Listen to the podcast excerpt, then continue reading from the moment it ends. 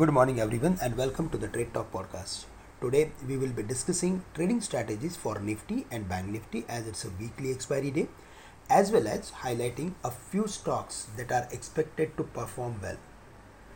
Before that, let's go through with the global cues as they are setting the broader trend for the market.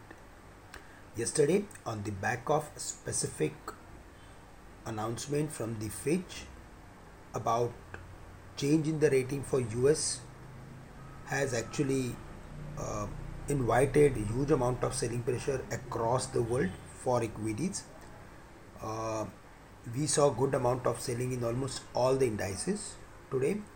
Asian equities fell following heavy selling in the US stock market and long dated treasuries as a hot as labor market put pressure on the Fed to maintain restrictive policy. US futures are recovering from the lows but they are up nominally 30 40 points. The S&P 500 also posted its worst day since April on Wednesday. Uh, if we go through with the 10 year bond yield then there we saw again one more upward activity and it closed at 4.09 compared to 4.05 which is a concerning. Now if we go through with our markets then there also we saw a deep decline from the levels of 19700 all the way the market fell to 19420 it was a fall of 300 320 points.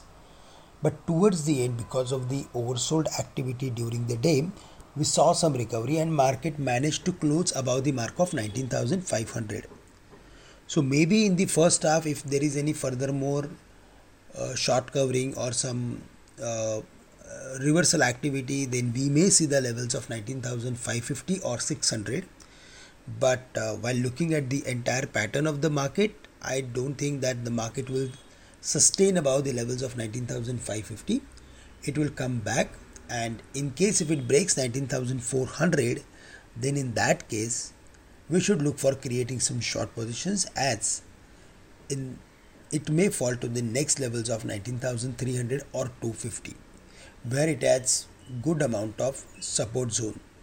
But currently we are of the view that we need to be careful. In fact we should look for creating some short positions at higher levels close to 19550 or 600 levels with a stop loss at 19650 for the bank nifty there also we saw deep decline. Uh, it has broken almost all its important level. 45000 also uh, was not the uh, uh 45000 has also not offered any support and it closed below the same. So the next level to watch out for would be 44500 there the bank nifty is having excellent support. So if we compare 44500 then it is um, something 19300 level on the nifty. So there the market is having excellent support and if we see the market is dropping to those levels then there we should look for taking some contra bets. But if there is any rebound in the first half then 19550 600 is the level to create some short positions. And for the bank nifty uh, 45200 Nifty IT index was also down, but it recovered quickly when there was recovery in the market. So maybe 30,200, 250 is going to act as res- resistance, and support would be around 29,800 and 600. So there also 29,600 is the area or is the level where we should be buyer in selective stocks. Apart from these indices, we saw selling in almost all the indices except pharma and chemicals. Uh, there we are expecting some activity from the pharma space, Mankind, NH, as well as uh, Divi's Laboratories, uh, Lupin Laboratories. They recovered very well from their uh, immediate lows, and um, furthermore activity is uh, more likely if we see f- some momentum in the market. Otherwise, we are expecting some sideways sort of activity. Uh, for pharma companies, Navin Fluorine, Atul Industries, which uh, which are the uh, uh, which did well in the last two days there we are expecting some action but for the time being it is better to focus more on um, the larger stocks or maybe a group stocks. And finally uh, from the uh, uh, auto and from the bfsi space most of the stocks failed to their immediate lows Furthermore, weakness is more likely, more possible because the broader market is under profit taking pressure. So, we can expect further more losses for banks as well as auto companies, and we are also expecting some weakness for power companies.